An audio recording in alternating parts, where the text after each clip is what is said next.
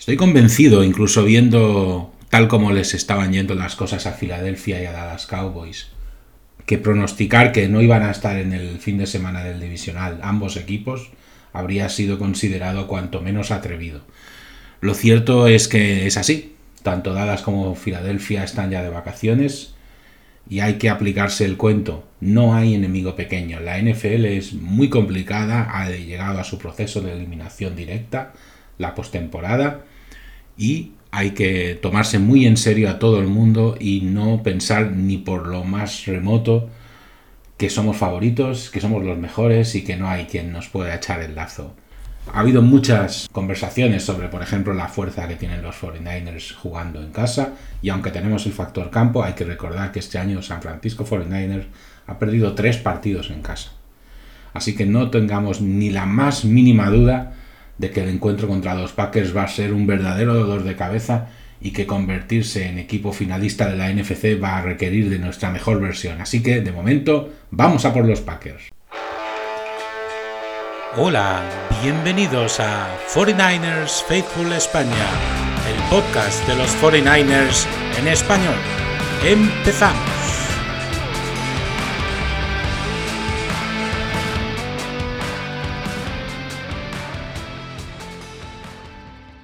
Bienvenidos a 49ers Faithful España, el podcast de los 49ers en español. Empezamos con la previa de la semana del divisional, una semana en la que nuestros 49ers entran en la postemporada como números uno de la NFC, exentos del wildcard, un wildcard del que ahora hablaré y daré una breve reseña y que bueno, pues que tendrá como rival nuestro equipo San Francisco 49ers a los Green Bay Packers, una rivalidad histórica, un equipo que nos hemos encontrado en los últimos años alguna vez en postemporada. La verdad es que no nos ha ido mal del todo contra los Green Bay Packers.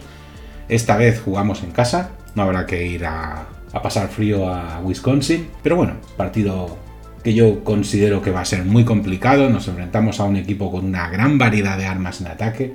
Un equipo que volvió completamente loca a la defensa de los Cowboys. Y vamos a ver un poquito pues qué pasa en este partido porque va a ser un partido muy difícil yo creo que es uno de los rivales más duros que nos quedan por delante. Puede ser que de la NFC de lo que nos queda por delante, puede que sea el equipo que peor se amolda a los 49ers por estilo de juego. Y vamos a ver qué tal va este partido. Luego hablaremos un poquito más en profundidad, obviamente, de este partido, que es el motivo general de esta previa, hablar de nuestro oponente, en este caso de los Packers. Pero vamos a hablar primero un poquito de cómo fue la semana del Wildcard, el fin de semana del Wildcard, en el que como he dicho, pues nuestros 49 no participaron por, por ser número uno de la NFC. Un wildcard que empezó, pues bueno, con la victoria contundente de los Texans sobre Cleveland Browns. Tengo que reconocer que me equivoqué, de hecho, yo hice un pronóstico del wildcard y me equivoqué en cuatro de los seis resultados, para que vea uno lo, muy equivocado que puede llegar a estar sobre lo que va a pasar, ¿no? Ganó contundentemente Houston a, a los Cleveland Browns, acabando así con el bonito cuento de hadas que estaba protagonizando Joe Flaco en Cleveland. A mí Cleveland la verdad me gustaba como favorito de este partido. Yo tenía mis dudas sobre los Houston Texans. Pero por otro lado me gusta que Houston, un equipo muy bien entrenado por nuestro antiguo coordinador defensivo de Meco Ryans, un equipo en el que CJ Stroud está rindiendo a gran nivel, pues esté, esté en el divisional. realmente se lo han merecido. Es una franquicia que lo ha pasado muy mal en los últimos años y, realmente se merecen estar ahí. Ganaron contundentemente y sin dejar ningún género de duda a unos Browns que venían muy calientes y hay que eh, la AFC seguro que mucha gente tiene ya un ojito puesto en los Texans. Los Dolphins, otro partido en el que me equivoqué. Yo pensaba que los Dolphins iban a tener una mejor cara en Kansas City. Lo cierto es que el frío tremendo que hacía en Kansas City y un poco las lesiones de los Dolphins se dejaron notar en un partido en el que los Chiefs ganaron, no diría que fácil, pero de manera clara, sin jugar tampoco un gran partido y sin sacar su mejor versión. Pero Kansas City se coloca en el divisional por méritos propios ante unos Dolphins que dan así por terminada su, su, temporada y bueno, que dejan una sensación un poquito extraña. ¿no? ¿no? acaba de estar claro si este equipo es tan bueno como parece o todavía le faltan cosas el partido, yo diría, más sorprendente del, del playoff, el partido que nos asignó un rival en el, en el playoff, el Packers Cowboys, un partido en el que Green Bay destrozó totalmente a la defensa de Dallas, Yo creo que anotó Green Bay prácticamente en todas sus primeras seis o siete primeras posesiones. Fue algo espeluznante ver que hicieron literalmente lo que quisieron. Luego hablaremos de Green Bay, es un equipo que muestra sobre todo en ataque una gran fuerza, aunque también es verdad que no es un equipo especialmente contundente en defensa, pero como decía, luego hablaremos más con detenimiento de los Packers, que eso sí, el resultado final del partido en Dallas fue 48-32 y para mí es un resultado corto. El margen, la diferencia que hubo entre Dallas y Green Bay fue mucho mayor que estos 16 puntos por lo que, ojo con estos Packers que vienen muy en serio. Los Rams, que perdieron en Detroit 23 a 24. Con Detroit podía haber pasado algo parecido a con Miami, ¿no? Un equipo que ha perdido alguna pieza importante. Un equipo que había hecho una temporada sólida. Estuvo a punto eh, Los Ángeles Rams de dar la sorpresa y llevarse el partido. Al final fue el partido para Detroit, que aprovechó el factor campo y que sufriendo lo indecible consiguió llevarse el duelo más bonito para mí y más igualado de esta ronda de, Wildcard, que por otra parte, pues la verdad fue una ronda floja, con partidos muy contundentes en el marcador y, con poca atmósfera de playoff. Excepto en este, este duelo entre los Rams y los Lions sí que respondió a las expectativas. Se esperaba ya un partido más o menos de este corte, estuvo muy bien. Cualquiera de los dos que hubiera ganado se habría merecido pasar. Y bueno, pues en ese sentido ganado Detroit y Detroit se enfrentará pues a Tampa Bay, unos Tampa Bay Buccaneers que ganaron claramente a los Eagles que demostraron que el impacto que traía este equipo desde la semana 13, dicen algunos que la derrota contra nuestro equipo, contra los 49ers, sembró muchas dudas en el vestuario de los Eagles. Yo no lo tengo tan claro, yo no creo que eso fuera así, pero está claro que este equipo era uno antes de ese partido y otro después. Sí que es verdad yo recuerdo que antes de que San Francisco jugara en Filadelfia, ya dije que, Filadelfia estaba dejando algunas cosas no muy claras, que estaban ganando partidos un poco con luchando hasta el final y que eso está muy bien, pero que no mostraban una imagen de consistencia muy acorde al récord que tenían. Lo cierto es que el partido que jugó nuestro equipo en Filadelfia para mí fue el partido del año, de la temporada regular, mejor incluso que el de Dallas Cowboys que San Francisco jugó a nivel de concentración realmente bien, que aunque tuvo un primer cuarto bastante flojo, el, el resto del partido se jugó maravillosamente bien y puede que este partido acabara de poner en duda algunas cosas en Filadelfia. Se sabe que ha habido algunos problemillas incluso de vestuario en este equipo. Nada que no ocurra de tanto en tanto en los Eagles, pero bueno, yo creo que aún así no podemos calificar ya de sorpresa que Tampa ganara porque Tampa a mí me, cuando se enfrentó a nuestros 49ers me pareció un equipo muy serio, pero claro, ese 32 a 9 pues deja un mal final para el año de los Eagles. Y finalmente, un partido también que se jugó bajo un frío tremendo y que se tuvo que cambiar de fecha precisamente por el clima. Buffalo Bills, que ganó a Pittsburgh Steelers 31 a 17, volvió Buffalo Bills a mostrar su mejor cara. Así que bueno, este ha sido el menú de los Wildcard. Unos Wildcard, ya digo, no muy espectaculares. Casi todos los partidos, menos el de Detroit, se resolvieron por grandes diferencias. Yo creo que todos los equipos que han pasado se merecen estar. Sí que es verdad que, sobre todo en la NFC, se echan a faltar equipos que han hecho una temporada regular muy buena, pero bueno, eh, esto funciona así. Es eliminación directa.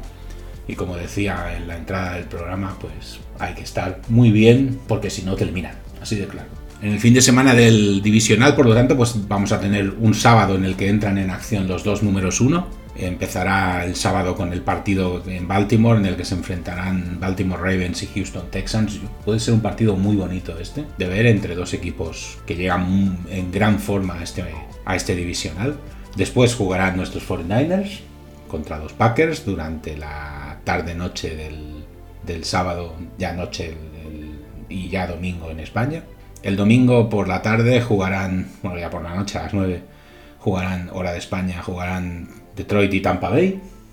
Y finalmente se cerrará el cruce de divisionales con el, con el Sunday Night entre Buffalo Bills y Kansas City Chiefs en Buffalo y otra vez muy influenciado por la climatología porque se espera otra vez un tiempo muy frío en la ciudad de Buffalo entramos en reconocimientos, porque al acabar la temporada, pues varios jugadores de los 49ers han tenido reconocimientos varios. Primero nombramientos para el equipo All Pro, que son pues, como los equipos de la temporada. Es el tercer año en el que los 49ers tienen múltiples jugadores en el primer equipo, dos de ellos de hecho han sido selecciones unánimes, una prueba de que los 49ers tienen una buena plantilla, una plantilla que empieza a acumular ya una experiencia notable, bueno, una plantilla de gran calidad con muchos jugadores de gran, de gran nombre. ¿no? En el primer equipo All Pro han entrado Christian McCaffrey, elección unánime, Fred Warner, también elección unánime, Trent Williams, eh, George Kittle y Kyle Jusic en el segundo equipo han entrado Brandon Ayuk y Charvarius Ward. Ambos han entrado en este segundo equipo por primera vez en sus carreras respectivas. Para McCaffrey es la segunda vez que consigue ser All Pro. Ha liderado la NFL en yardas de carrera, desde scrimmage, en touchdowns. Ha sido una temporada tremenda la que ha hecho, como todos sabemos. Warner también consiguió ser All Pro del primer equipo en 2020 y en 2022. Trent Williams consigue ser All Pro por tercera vez en su carrera, años 2021, 22 y 23. Kittel fue miembro del segundo equipo en 2019 y ahora miembro del primer equipo en 2023. Kyle Jusic es su primera vez como All Pro, nunca lo había sido. Brandon Ayuk, que ha hecho dos temporadas seguidas de más de mil yardas, entra por primera vez en el segundo equipo, yo creo que muy merecidamente. Y Charvarius Ward, que ha tenido una gran temporada, ha defendido 23 pases, es el máximo de la liga. Y se ha anotado también en su favor cinco intercepciones, lo cual es una cifra notable para un, cornerback. En otro orden de, cosas, Divo Samuel ha recibido honores, más ni menos que del Pro Football Hall of Fame de la, de, la NFL, por su condición de whiteback, por esa especie de posición dual en la que juega, mezcla de wide receiver como de running back, y en la que ha sido tan exitoso. La verdad es que yo ahora recuerdo esas palabras de Divo Samuel diciendo que él era wide receiver y que no le gustaba jugar de running back y que jugaba demasiadas carreras. Y lo cierto es que yo creo que al final Kyle Shanahan ha dado con la receta para utilizar y maximizar las posibilidades de un jugador como Divo Samuel, que sí, que es wide receiver, todo eso nadie lo niega, pero que es un jugador no especialmente rápido, un jugador tremendamente fuerte y un jugador que sabe correr muy bien, le guste o no a, Divo Samuel, esa es la realidad. Su reconocimiento como whiteback, como esa especie de nueva posición que parece que se está inventando y que es un término que cada vez se oye más en la NFL, se puede reconocer, ¿por qué no? Eh, McCaffrey también ha sido nombrado jugador ofensivo de la NFC en el mes de diciembre. En este mes de diciembre, McCaffrey, que ha estado en 5 partidos, ha hecho 79 carreras, 520 yardas, 3 touchdowns de carrera y luego ha completado también 19 pases y 155 yardas de pase para 2 touchdowns adicionales por, por el aire. Esto, además, teniendo en cuenta que se perdió el partido contra los Los Ángeles Rams. Ha sido elegido Pro Bowl, All Pro, ha sido dos veces NFC Offensive Player of the Month, dos veces jugador ofensivo de la semana de la NFC, cinco veces FedEx Ground Player of the Week, líder de la liga en yardas de carrera, yardas desde la línea de scrimmage, en touchdowns. Esto último, estas tres estadísticas lideradas, solo lo ha conseguido un jugador en toda la historia de la NFL y es ni más ni menos que el recientemente fallecido Jim Brown. Estamos hablando de palabras no mayores, estamos hablando de la excelencia máxima de la liga. Solo Jim Brown ha conseguido liderar en una temporada las estadísticas de yardas de carrera, yardas desde la línea de scrimmage y touchdowns. O sea que estamos hablando, en el caso de Christian McCaffrey, de una temporada estelar. Brock Purdy, siempre ha habido dudas con Brock Purdy. La verdad es que desde que estaba en el colegio, incluso en el colegio, había dudas con Brock Purdy, por bajito, por no parecer eh, un quarterback de gran nivel. Las superó entonces, esas dudas, la superó en Iowa, en la universidad, donde también levantó dudas al principio y acabó siendo un, ídolo en la Universidad de Iowa. Y la superó en los 49ers, donde recordemos que llegó como Mr. Irrelevant, como última elección en el draft. A los veteranos del equipo siempre les sorprendió la seguridad en sí mismo que tenía Purdy antes de conseguir el rol de titular. Eh, de hecho, Kittel recuerda una conversación que tuvieron un mes antes o así de que se convirtiera en titular por circunstancias en las que Purdy le decía que, él tranquilo, a le decía que él tranquilo, que él se encargaba de todo y que si llegaba a jugar, que él se encargaría de todo y que él iba a conseguir poner balones en las manos de los playmakers del equipo. Primero los jugadores titulares lo tomaron un poco a broma, pensaban, ¿y este quién es para hablar en estos términos, no? Pero cuando debutó realmente en aquel partido en el que tuvo que debutar y por lesión de Garópolo y le fue todo tan bien, recordaba, explicaba a Kittel que fue al vestuario y le dijo, tío, estás loco, eres muy grande. Y la verdad es que se ganó el corazón de todos los compañeros del equipo, porque a todos les cautivó esa especie de seguridad, esa especie casi cercana a la chulería que tiene a veces Brock Purdy cuando habla de sí mismo y que demuestra que es un, chico con una confianza y sin límites en sí mismo, una confianza además que ha sido puesta a prueba repetidamente en su corta vida, porque no hay que olvidar que Brock Purdy es un chaval, que vamos a ver si esa seguridad en sí mismo le ayuda a que los 49ers tengan un paso por el playoff exitoso. A mí me gustó lo que vi de Purdy el año pasado en playoff, Espero, yo firmo que veamos exactamente lo mismo y eso sí, que no se lesione como ocurrió en Filadelfia el año pasado. Su historia, de hecho, recuerda un poco a la de Kurt Warner y, vamos a ver unos paralelismos muy curiosos con la historia de Kurt Warner. Kurt Warner, como recordaremos, hace unos años pues sustituyó a Trent Green en los San Luis Rams, entonces estaban en San Luis. Trent Green se lesionó en un partido de pretemporada y tuvo que jugar Kurt Warner para los Rams y tienen muchas cosas en común las historias de Purdy y Warner. Reemplazaron a un jugador con el número 10 lesionado. Tienen ambos tienen conexiones con el área de Phoenix. Llevan el número 13 y ambos jugaron en Iowa. Por lo tanto, hay paralelismos entre las historias de Warner y de Purdy. No son extrañas las dudas así que hay sobre Purdy, tampoco lo eran en su momento las que hubo sobre Kurt Warner, pero recordemos cómo le fue la cosa a Kurt Warner en su primer año. Para Purdy sería el segundo año, pero Warner llegó a ser campeón y a convertirse en una auténtica estrella, ¿no? Va a silenciar a muchos si, si, lo consigue y si no va a haber mucho diálogo. Hay que tener en cuenta de todas maneras una cuestión muy importante. Brock Purdy ocupa uno de los puestos más complicados, diría yo, del deporte mundial. Porque una cosa es ser quarterback en la NFL, que ya de por sí es un problema, pero es que además serlo de los 49ers, yo creo que tiene un punto de dificultad adicional, ¿no? Ha habido gente muy grande en ese puesto. La verdad es que es un no diría que es una silla eléctrica, pero es un lugar difícil en el que estar, donde la comparación con grandes del pasado, pues te puede jugar una mala pasada, ¿no? Para un perfeccionista como Purdy, para un gran competidor como él, para un jugador que aún puede mejorar mucho, pues es, es una situación envidiable, pero al mismo tiempo complicada. Hay que tener en cuenta, por ejemplo, que Shanahan le dijo a Purdy que sería titular este año, a menos que ficharan a Tom Brady. Esto fue lo que se rumoreó, como recordamos, el, año pasado y que era la única opción en la que él se iba a quedar en el banquillo, que si no, él iba a llevar el equipo. Se lo tomó bien, por lo que parece, se lo tomó bien. Yo no tengo muy claro cómo de bien se lo llegó a tomar alguien con el carácter de Purdy, pero se lo tomó bien. Pensaba, bueno, es Tom Brady. ¿Quién, puede decir que no a una cosa así, ¿no? Te quedas en el banquillo y ya está, ¿no? Y aprendes. Pero lo cierto es que puede ser que hubiera quien se lo hubiera tomado mal y quien, se lo quien interpretara que fichar a Tom Brady podía ser como un descrédito hacia él. ¿no? Y en ese sentido a mí me ha encantado el año de Purdy. Yo creo que va a ser un jugador que a poco que vayan las cosas medianamente bien puede hacer incluso historia en los 49ers. Ahora, evidentemente es un jugador sobre el que siempre va a haber una gran cantidad de ojos puestos, sobre el que yo entiendo incluso que hayan ciertas dudas, y vamos a ver si en este playoff consigue silenciar a los que a los críticos. NFL Power Rankings. Los 49ers en espera de entrar en el playoff al ser número uno de la NFC. Su rival será Green Bay, que arrasó a Dallas Cowboys. Han recuperado muchos lesionados, ahora hablaremos de los lesionados, sobre todo en defensa. Ojo al tema del factor campo, San Francisco este año ha perdido con Cincinnati y Baltimore en casa.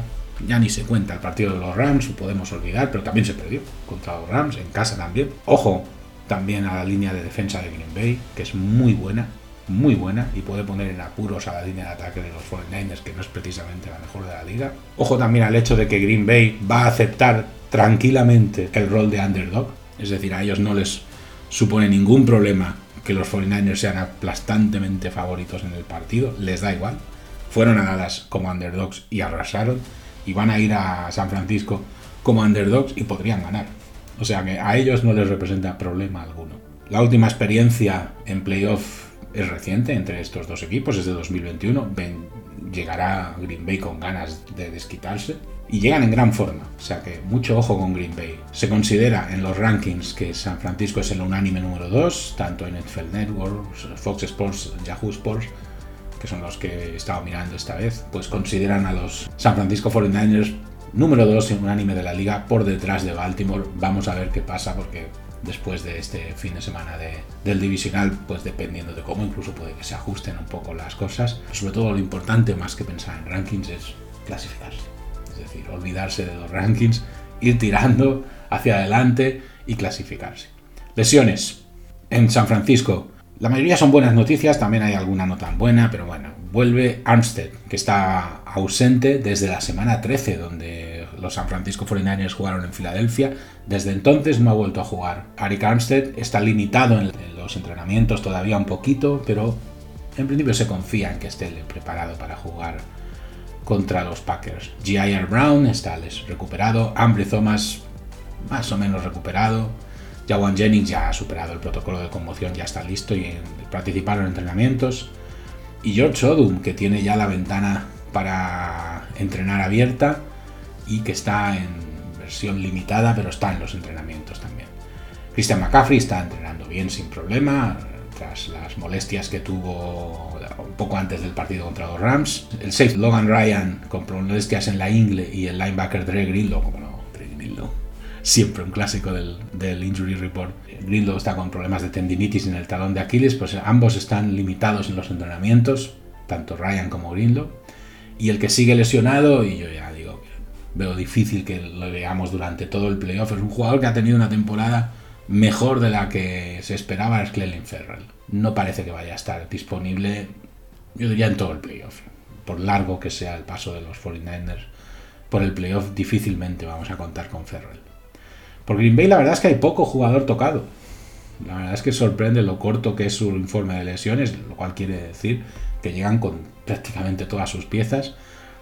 Fuera, confirmado, solo tienen al linebacker Kingsley en Barrett, pero como questionables tienen a, bueno, jugadores importantes como el running back AJ Dillon, el linebacker Isaiah McDuffie, el cornerback Jerry Alexander y el Panther del equipo Daniel Whelan también está questionable. La verdad es que todos ellos en teoría tienen un rol importante en los Green Bay Packers, pero precisamente por el hecho de que están questionable yo me inclino a pensar que van a estar todos disponibles. Así que veremos. Bueno, vamos a las curiosidades de la semana. Me he quedado sin, sin curiosidades de las que hablar para esta semana, así que vamos a tirar de curiosidades de los propios 49ers en esta ronda de divisionales está garantizado que vamos a hacer podcast para la previa y también para el post partido. En el caso de que ocurriera una desgracia y los 49ers quedaran eliminados, lo que haríamos sería dejar el podcast en suspenso hasta después de la Super Bowl. Si seguimos, pues seguiremos con el ritmo habitual. Curiosidades de los San Francisco 49ers. Por ejemplo, Levi Strauss, nacido en 1829, fallecido en 1902, fue un empresario estadounidense. Nacido en Alemania, que en la era de la fiebre del oro fundó la primera empresa en fabricar pantalones vaqueros la Levi Strauss Company con sede en San Francisco. Tanto el sponsor del estadio no puede ser en ese sentido más adecuado. El equipo comenzó a jugar en el venerable estadio Kizar en San Francisco antes de mudarse al ventoso Candlestick Park en 1970. Jugaron en el Candlestick Park hasta 2014, consiguiendo allí grandes éxitos y un estadio con el que los seguidores de los 49ers tienen pues, una relación muy especial de cariño, porque allí han pasado grandes cosas cuando en 2014 se inauguró el estadio actual que está en Santa Clara y que es el con capacidad para 68.490 asientos, recibió el nombre de Levi's Stadium después de que la marca Levi Strauss Company ganara los derechos del nombre para el estadio por 220 millones de dólares durante 20 años, con una opción de 75 millones de dólares para 5 años extra después de ese periodo. El nuevo estadio no estuvo exento de controversia, ya que la senadora estadounidense Dianne Feinstein y otros líderes comunitarios amenazaron con impedir que el equipo usara San Francisco o incluso 49ers en su nombre, ya que ahora estaban en Santa Clara. Por supuesto, el movimiento no se concretó, pero los 49ers siguen siendo la única franquicia que está más lejos de la ciudad que aparece en el nombre de su equipo, San Francisco, que está a 30 millas de Santa Clara, que de una ciudad más cercana con mayor población, San José, a solo 5 millas de distancia, con casi un millón de habitantes, 150.000 más que San Francisco. Bueno, pues vamos ya a la previa del partido y vamos a ocuparnos un poquito ya de los Packers en especial, que son nuestro rival en este divisional. El partido que se jugará el sábado en segundo turno. La hora será a las 5 y cuarto de la tarde, hora de San Francisco. Las 2 y cuarto de la madrugada, hora local en España, en la península, a la hora de comienzo del partido por tanto horario muy nocturno, ya será domingo ya en España. Se espera una temperatura de sobre unos 15 grados aproximadamente en el momento del kickoff y un día nublado. Había rumores al principio de la semana de que podía ser un día lluvioso y un día complicado en la bahía. Lo cierto es que hay pronóstico de lluvia tanto para el día antes como para el día después. Pero en principio parece que para el día del partido el día se va a aguantar un poco. No se descarta que esté el césped un pelín pesado, pero bueno, en principio veremos a ver si el tiempo nos respeta, ya que parece ser que la lluvia va a respetar a Santa Clara el día del partido. Hay un último precedente con Green Bay en los playoffs, en el divisional de 2021, ganó San Francisco 13 a 10 en un partido gélido que se jugó en, Green Bay. Vamos a ver si la, si la cosa sigue estando de nuestro lado. ¿Qué se puede decir de los Packers? Pues podemos empezar hablando por Jordan Love, ¿no? por su quarterback titular, jugador que sustituye a una verdadera institución como Aaron Rodgers, un jugador que ha tenido un año, yo diría, de menos a más y que está demostrando que los Packers quizá no se equivocaron con él. Está por ver cómo de bueno es verdaderamente Jordan Love. Puede ser que esté en una situación similar a la de Purdy, sí que es verdad, desde un punto de, de partida muy superior, porque Purdy, de Purdy no se esperaba gran cosa al ser elegido el último del draft, mientras que Jordan Love es una elección elevada y se esperaban grandes cosas de él, pero claro, ha tenido su tiempo de aprendizaje y de estar a la sombra de Rodgers y este año ha cogido el equipo. Yo creo que no lo ha hecho mal del todo. Y como veremos ahora, pues ha tenido incluso cierta mejora durante la temporada que yo creo que se ha visto demostrada en el partido contra los Cowboys. Para ser su debut en playoff, sorprendió la precisión de Jordan Love en el partido de Dallas. Estuvo muy tranquilo, muy preciso, superó muy bien el coverage de los Cowboys, superó muy bien el edge rush de los Cowboys, que es poderoso, y la verdad es que se puede decir que literalmente hizo lo que quiso, tanto él como su equipo, con la defensa de Dallas. Ojo, esto demuestra desde luego que estamos ante un buen equipo y específicamente ante un buen quarterback, pero no quiere decir nada, ni bueno ni malo, no quiere decir que se encontró una versión de los Cowboys desastrosa, ni quiere decir que Jordan Love es el nuevo Brett eh, No lo sabemos exactamente. Pero desde luego que es un equipo que se tiene que tomar muy en serio, eso desde luego está claro. van a llegar muy motivados. Lo he dicho antes, lo mantengo. Yo creo que a los Packers no les molesta para nada el rol de underdogs. Y a Jordan Love no le molesta para nada que apenas se hable de él. Porque ha demostrado que está para trabajar, está para hacer las cosas bien y la conversación se vendrá luego. Desde la semana 10, y esto es un dato para mí muy interesante, el QBR, que es la medida, no es el passer rating, sino el QBR de Jordan Love, es el segundo de la liga. Ojo, eh, desde la semana 10 hasta el final de la temporada regular, el QBR de Jordan Love es el segundo de la liga. El primero fue el de Dak Prescott durante este periodo. Prescott ya está eliminado. Démonos cuenta de que si el QBR de Love ha sido el segundo mejor de la liga desde la semana 10 hasta el final de la temporada regular, esto quiere decir que estamos ante un proceso de mejora desde el punto de vista numérico. A lo mejor desde el punto de vista de las sensaciones no tanto, pero al final Green Bay está en playoff.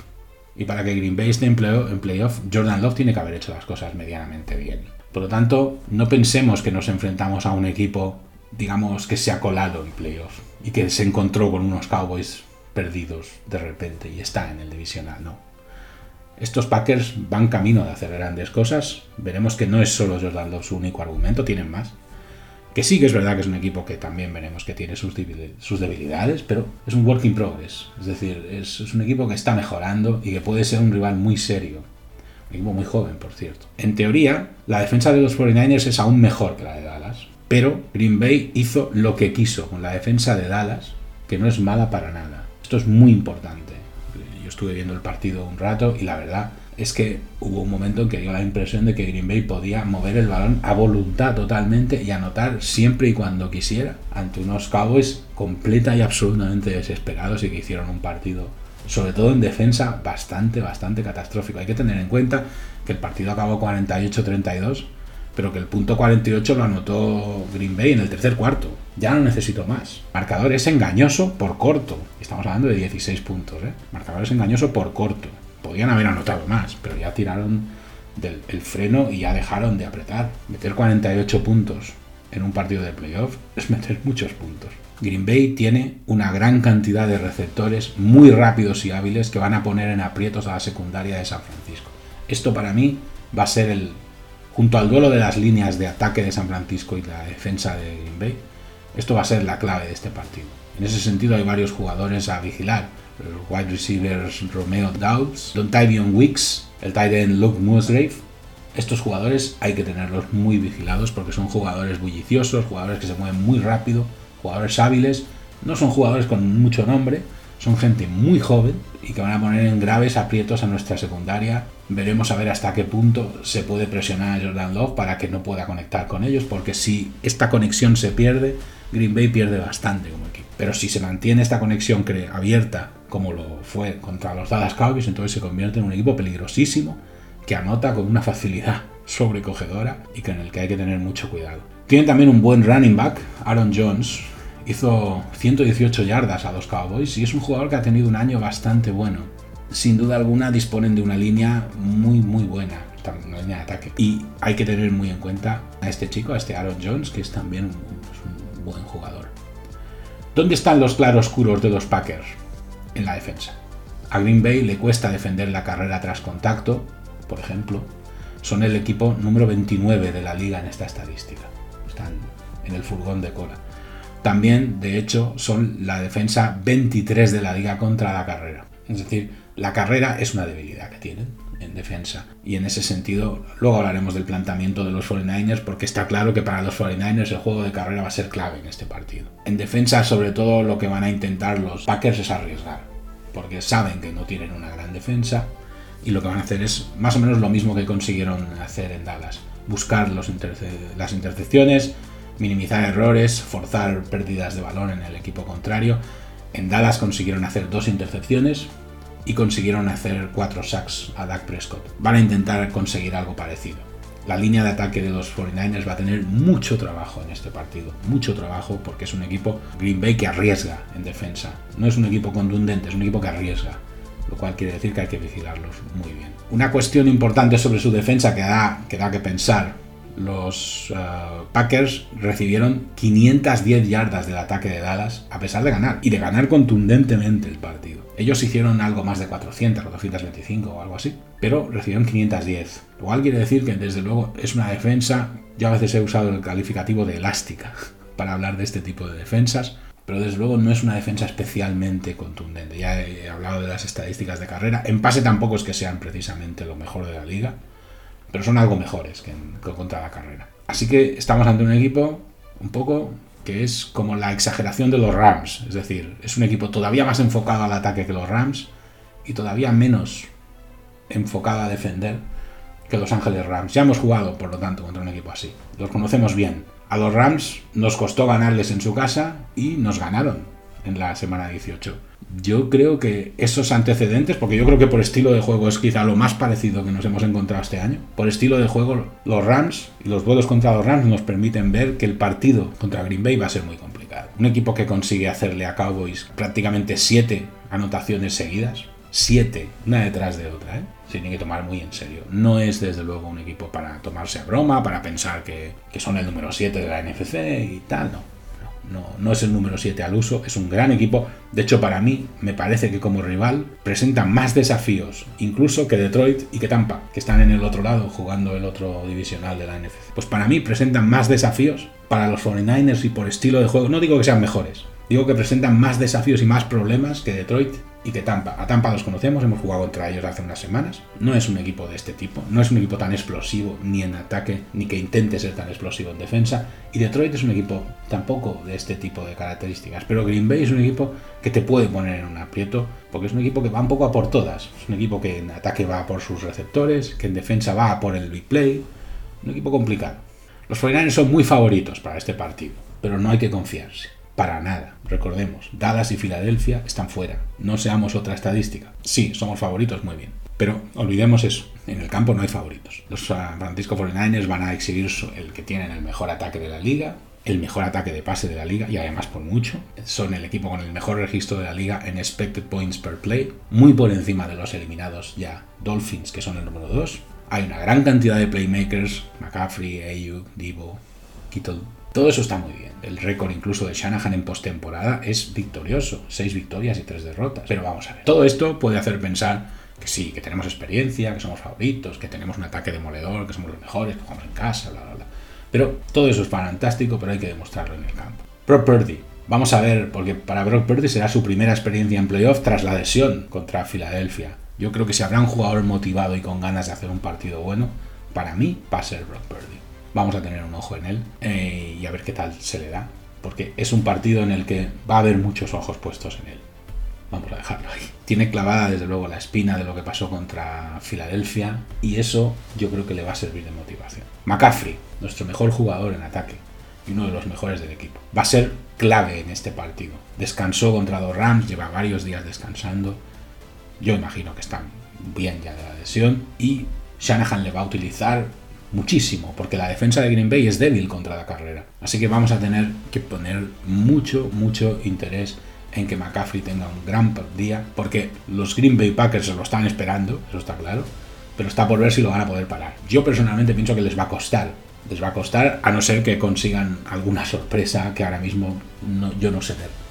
Les va a costar. Pero, por otro lado, yo creo que también nos va a costar mucho frenar su juego de ataque, sobre todo su juego de pase. Por lo tanto, puede ser un partido de anotación incluso elevada y un partido un poco de los que a mí no me suelen gustar mucho para playoff. Demasiadas alternativas podrían llegar a ver. Y demasiado incierto y difícil de controlar. Vamos a ver. Una cuestión que me gusta, una estadística que me gusta, San Francisco es el equipo de la liga que hace más carreras de 10 o más yardas. Y luego un par de dudas. ¿Podrá San Francisco, podrá la línea de ataque de San Francisco aguantar contra la línea de defensa de Green Bay que tanto hizo sufrir a los Cowboys y que tanta inseguridad puso en Dak Prescott? Y luego, ¿podrá nuestra defensa con el mejor pass rush de la liga, para mí, con Bosa, con Hargrave y con Chase Young, podrá poner en aprietos a, a, Jordan Love porque Jordan Love jugó a placer en Dallas. Si podemos poner en aprietos a Jordan Love y sacar la inexperiencia de un jugador que juega literalmente su segundo partido de playoff de toda su vida, vamos a ver. Muy difícil para nuestros uh, San Francisco 49ers. No me gusta nada, pero nada, el estilo de juego que tiene Green Bay para nuestros 49ers. Es un equipo que nos va a poner en aprietos. Hay una rivalidad. Ellos van a venir con ganas. Y sobre todo, me molesta mucho la tranquilidad con la que aceptan el papel de underdog. Ellos no van a venir como los Dallas Cowboys reivindicando que la, o los Philadelphia Eagles que ser underdogs no les parece una falta de respeto. A los Packers eso les da igual y lo que van a venir es a jugar y a olvidarse de underdogs y de historias, que yo creo que es lo que hay que hacer. Y a mí eso me da muy mala espina. Así que vamos a ver qué pasa porque va a ser un partido sin duda muy, muy entretenido. Bueno, otra tanda de curiosidades sobre los 49ers. El maestro y el alumno, Montana y Young, jugaron entre sí solo una vez. Recordemos que Joe Montana fue traspasado por los 49ers y acabó en Kansas City Chiefs, ni más ni menos. En 1994, Young y los 49ers se enfrentaron a Montana y sus Kansas City Chiefs, y Montana se impuso por un marcador de 24 a 17. Fue sin duda, seguro que para muchos seguidores de los 49 es difícil ver a Joe Montana con otra camiseta, pero bueno, hace mucho ya de esto. Los 49ers tienen la distinción, curiosa, de ser el primer equipo de la historia de la NFL que ganó 15 partidos de temporada regular, cuando terminaron con un registro de 15 victorias y una derrota en el año 1984. Entonces, temporada regular todavía eran 16 partidos. De hecho, hoy hay ya 17 partidos de temporada regular, en la NFL, pero hasta hace no mucho, como decía hace un momento, solo habían 16. En 1995, cuando aún habían solamente 16 partidos, un jugador de los 49ers llamado Dexter Carter jugó 17 partidos de temporada regular. Y uno dirá, ¿cómo es posible esto? Carter inició los primeros 10 partidos de la temporada con los New York Jets antes de ser contratado a mitad de la temporada para jugar en los 49ers. Dado que su nuevo equipo de San Francisco ya tenía su semana de descanso cuando se unió a ellos, jugó 7 partidos más con los 49ers, los cuales unidos a los 10 partidos de los Jets, sumó un total de 17 partidos en la temporada para este jugador, para Dexter Carter, que por lo tanto no tuvo semana de descanso y de, y de paso pues partió una marca realmente sorprendente. Suscríbete a nuestro podcast, busca 49ers Faithful Spain en las principales plataformas de podcast, Spotify, Apple Podcasts, Amazon Music, iBox, Castbox.fm, Google Podcast. Los enlaces a todas estas plataformas disponibles en nuestra página web 49ersfaithfulspain.transistor.fm. Estamos también en X, antes conocido como Twitter e Instagram. 49ers Faithful ES en los dos casos. Bueno, pues con esto yo creo que tenemos ya la previa para este partido, para este divisional, para este primer duelo de playoff para nuestros 49ers, segundo para los Green Bay Packers. No hemos hablado del asunto hasta ahora, no hemos hablado del asunto de que Green Bay llega con un partido más. Hay que recordar que Green Bay en la semana 18 luchó con los Chicago Bears, si no recuerdo mal, por literalmente meterse en playoff y que tuvo que jugar ese partido totalmente en serio y con todo, ganarlo, no les fue fácil, y luego jugar el wildcard. Por lo tanto, en el intervalo de tiempo en el que nuestros 49ers han estado relajados, sin nada que jugarse, jugando el partido contra los Rams y perdiendo cuando no se jugaban nada, y quedando exentos del fin de semana de wildcard, los 49ers han estado ociosos, básicamente, no es la verdad, pero ociosos desde el punto de vista competitivo, mientras que los Green Bay Packers han jugado no uno, sino dos partidos de exigencia máxima, lo cual quiere decir que si un equipo llega con ritmo, es Green Bay. Hasta ahora no había sacado este tema, ahora que ya acaba la previa, saco este tema. Yo personalmente creo y mantengo de que a los 49ers, por experiencia, por veteranía, por la cantidad de lesiones que había en la plantilla, el bye le ha venido súper bien.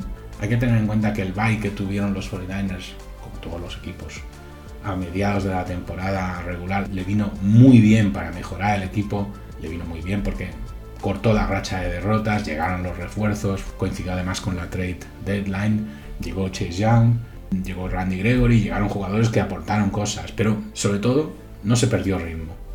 Y eso es muy importante, es decir, la semana de descanso llegó y los 49ers salieron de ella muy bien. Esto es lo que necesitamos ahora. Llevamos tres fines de semana en los que el equipo no ha estado, es así. O sea, tres semanas, perdón, no tres fines de semana. Tres semanas en las que el equipo no ha estado no había que tomarse en serio el partido contra los Rams, no se jugaba wildcard y estos son tres semanas de parada. Durante esas tres semanas se ha trabajado mucho, se han recuperado lesionados, un montón, eso es muy buena noticia. Vamos a tener el equipo prácticamente con todo, excepto las lesiones de Ferrell, de Ufanga, prácticamente todo el mundo va a estar. Nos invitamos a un equipo que llega muy caliente como Green Bay, que hizo un partido bastante correcto contra Chicago, que ha hecho un gran partido en Dallas. No les molesta, insisto, lo he dicho ya muchas veces, pero es que a Green Bay Packers no le molesta para nada ser underdog en este partido, les da igual, y de hecho lo prefieren, yo estoy convencido, y vamos a ver qué pasa. Hay que tomárselos muy en serio, es un equipo muy bueno, pueden tener en su contra la inexperiencia, es un equipo muy joven, muy joven, sobre todo en ataque, es un equipo con mucha juventud, y puede ser que la inexperiencia les juegue una mala pasada, en ese sentido yo creo que estamos mejor que ellos, jugamos en casa, evidentemente, el apoyo del público tiene que servir de algo si la cosa se complica. Insisto, esto de que jugamos en casa y somos imparables en casa yo no lo comparto del todo. Se han perdido partidos en casa este año, partidos donde había cosas en juego. No, no me, olvido del de los Rams, ¿eh? partidos donde había cosas en juego. E insisto, ahora mismo las cartas que tenemos son estas, el rival que tenemos es los Packers. Quizás no esperábamos que a estas alturas de la temporada el rival fuera a ser los Packers, que miráramos al otro divisional de la NFC y que estuvieran Tampa y Detroit puede ser que sea un poco sorprendente, pero que nadie piense que esto está hecho y que estamos ya en la Super Bowl. Eso no es así y habrá que sufrir de lo lindo ya de salida contra Green Bay y luego veremos qué pasa más adelante. Así que de momento vamos a pensar solo en los Packers, en que todo vaya muy bien contra Green Bay. Es un equipo que nos tiene muchas ganas, es un equipo histórico, es una camiseta que impone la de Green Bay. Va a haber muchos seguidores de los Packers en Santa Clara, seguro. Y vamos a ver, confiar en que todo vaya lo mejor posible y que nos plantemos en la final de la NFC.